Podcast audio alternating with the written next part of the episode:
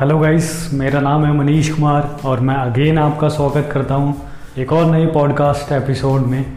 तो दोस्तों, आज हम बात करने वाले हैं एक बहुत इम्पोर्टेंट टॉपिक के बारे में।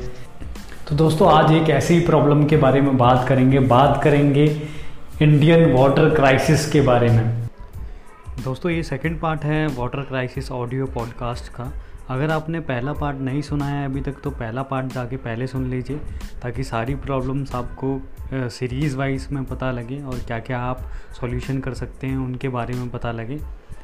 तो पहले वो सुन लीजिए, फिर आप इसको कंटिन्यू कीजिएगा। तो चलिए दोस्तों सेकंड सेकंड पार्ट को शुरू करते हैं। एक वो अगर आपकी, आपके घर के अंदर कोई वाटर लीकेज हो रहा है, या कोई टैप लीक हो रहा है तो उसे जल्द से जल्द रिपेयर करवाएँ। सौ पचास, डेढ़ सौ रुपये से ज़्यादा वो नहीं लेता है आके, जो मकैनिक सही करने आता है। वो इससे ज़्यादा नहीं लेगा। पर क्या है, आप सौ पचास, डेढ़ सौ रुपये बचाने के चक्कर में उस पानी को वेस्ट होते रहने देते हो, होते रहने देते हो। और और आपको उस टाइम तो पता नहीं लगता है।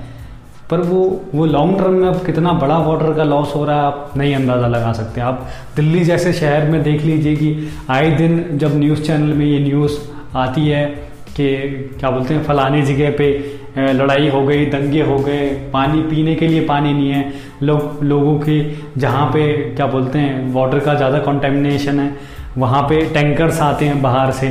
पीने का पानी ज़मीन में बिल्कुल भी नहीं रह गया है।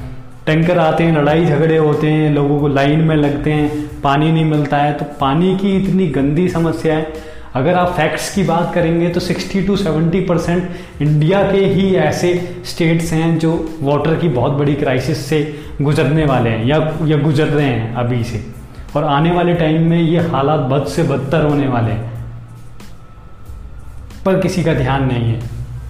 वही अगर कोई कोई पानी के चक्कर में मर जाएगा, किसी की लड़ाई हो जाएगी, जब तक तो दो चार मौतें नहीं होती हैं हमारे देश के अंदर में तब तक कोई मुद्दा नहीं बनता है। तब तक वो वो चीज़ उछल के नहीं आती या न्यूज़ वाले उसे शो नहीं करते हैं, क्योंकि प्रॉब्लम कंटिन्यू चलती रहती है। तो ये कहीं ना कहीं ड्रॉबैक्स हैं सिस्टम के अंदर में, जो कहीं ना कहीं कंप्लीट होने चाहिए। और हम as a well educated students होने के नाते या वेल एजुकेटेड ह्यूमंस होने के नाते हमारा इतना दायित्व ज़रूर बनता है कि हम नेचर को वापस फीडबैक करें, जो चीज़ हम उनसे ले रहे हैं।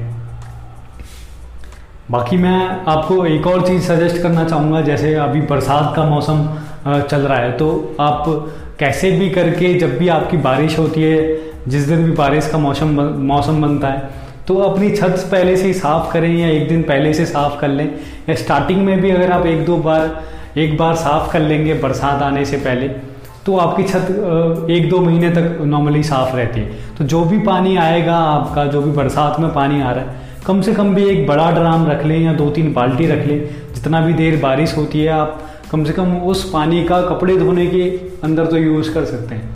कपड़े धोने के के लिए या या आप क्या बर्तन धोने के लिए उस पानी का यूज़ कर सकते हैं, जो आपका पाइप में से छत का पानी गिर रहा है ये एंड गुड होगा अगर अगर आप रेन वाटर हार्वेस्टिंग अपने घर में इंस्टॉल करवा लें। तो तो वेल एंड गुड है। उससे बढ़िया कोई ऑप्शन नहीं है पानी को सेव करने का।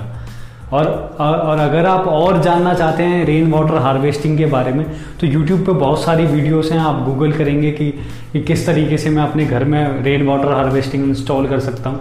तो बहुत सारे आपको तरीके मिल जाएँगे आप वहाँ से देख सकते हैं। बाकी एक और मेरा सजेशन है अगर अगर आपकी आपके आपको सूट करता है या नहीं करता वो मैं नहीं जानता। पर आप, मैं आपको बताना ज़रूर चाहूँगा क्योंकि मोस्टली लोकल एरियाज़ में सबके घर में बोरवेल होता है।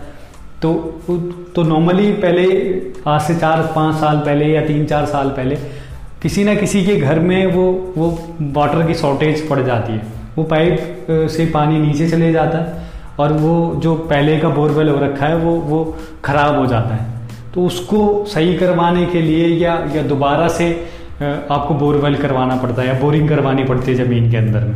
पहले डेढ़ सौ फुट पे मान लीजिए पानी आ रहा था, अब पानी का लेवल एक दो साल, तीन साल बाद डेढ़ सौ से नीचे चले गए अब ढाई सौ पे पानी आ रहा है या दो सौ पे पानी आ रहा है तो दो सौ के लिए आपको अलग से बोरवेल करवाना पड़ेगा। तो वो जो डेढ़ सौ वाला आपका बेकार हो गया, उसे आप बेकार मत जाने दीजिए। आप उसको as a rain water harvesting की तरह यूज़ कर सकते हैं। आप कोई भी फ़िल्टर घर में बना के या ऑनलाइन फ़िल्टर परचेज करके अपने जो छत से आपका पानी जो नाले के अंदर में जा रहा है, नाली के अंदर में जा रहा है, आप उसका रेन वाटर हार्वेस्टिंग कर सकते हैं।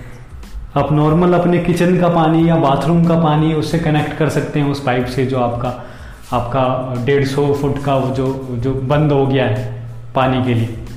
तो उससे कहीं ना कहीं आप वापस फीडबैक कर सकते हैं जो वाटर है नेचर को। तो ये दोस्तों कुछ मैंने आपके साथ में पॉइंट्स डिस्कस करे। अगर इनके ऊपर आप ध्यान देंगे तो बहुत वेल एंड गुड होगा। आप अपने, खुद के साथ साथ अपने नेचर को भी सेव कर सकते हैं। आने वाली जनरेशन तक ये सारे क्राइसिस ना पहुँचें तो ज़्यादा अच्छा है। अगर हमने अभी से ध्यान नहीं दिया तो ऐसा टाइम आ जाएगा कि हमारे लिए ही, हम ह्यूमंस के लिए ही इस अर्थ पे, इस धरती पे कोई कोई जीवन नहीं बचेगा। जैसा कि आप देख सकते हैं कि क्या बोलते हैं हम अपने मम्मी पापा से या दादा दादी से ये सुना करते हैं कि जब वो इस टाइम पे इस कॉलोनी में या जहाँ भी आप रहते हैं, वहाँ पहले से वो रहते हैं, बीस तीस साल पहले जब वो उस जगह पे आए हुए थे तो वो बताते हैं कि 10 15 20 फुट पे एक पाइप हम डालते थे और पीने का पानी, साफ़ पानी आता था उस टाइम पे। एक फुट मतलब मतलब एक पाइप आपने डाला 15 20 फीट का और उसके अंदर पीने वाला पानी, साफ़ पानी आता था।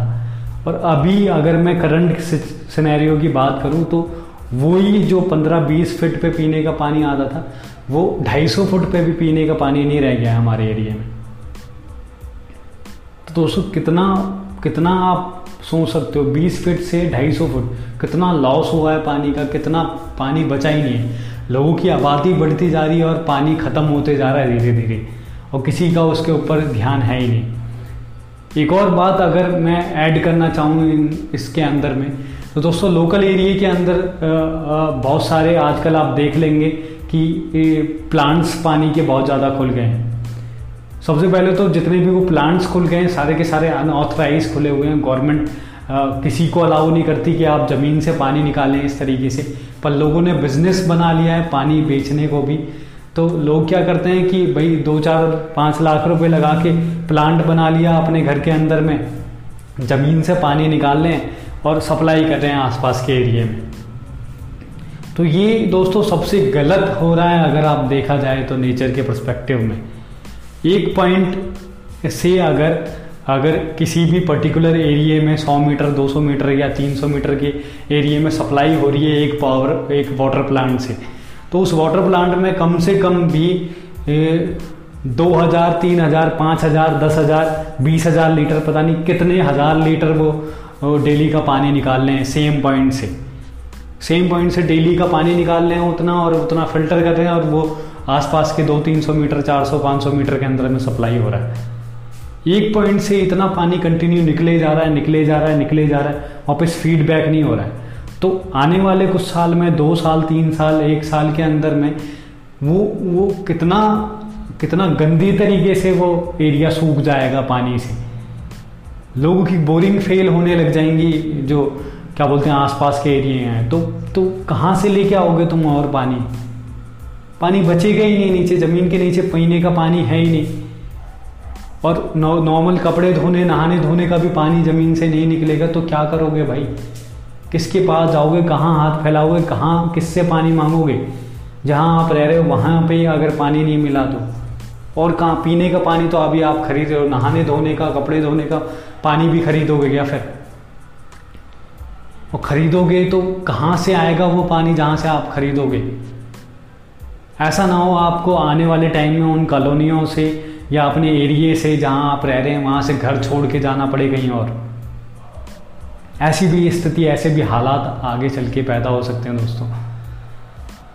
तो आपको इन चीज़ों के बारे में जागरूक होना चाहिए, देखना चाहिए, कुछ ना कुछ स्टेप ज़रूर लेना चाहिए। दोस्तों, आप यूथ हो इस इंडिया के, इस भारत के, इस दुनिया के, इस देश के, आपके अंदर कुछ ना कुछ अगर आप इस तरीके से सोचते हैं या कुछ कुछ चेंज लाने की अगर आप मेंटेलिटी रखते हैं तो कुछ ना कुछ चेंज ज़रूर आ सकता है दोस्तों। बस ये है कि अपने लेवल पे कुछ ना कुछ अच्छे करते रहिए कुछ ना कुछ भला करते रहिए ताकि आप नेचर को फीडबैक कर सकें और इन खतरनाक जो डिजास्टर आने वाले टाइम में क्रिएट हो सकते हैं इनसे अपने आप को अपनी फैमिली को अपने देश को और इस संसार को बचा सकें।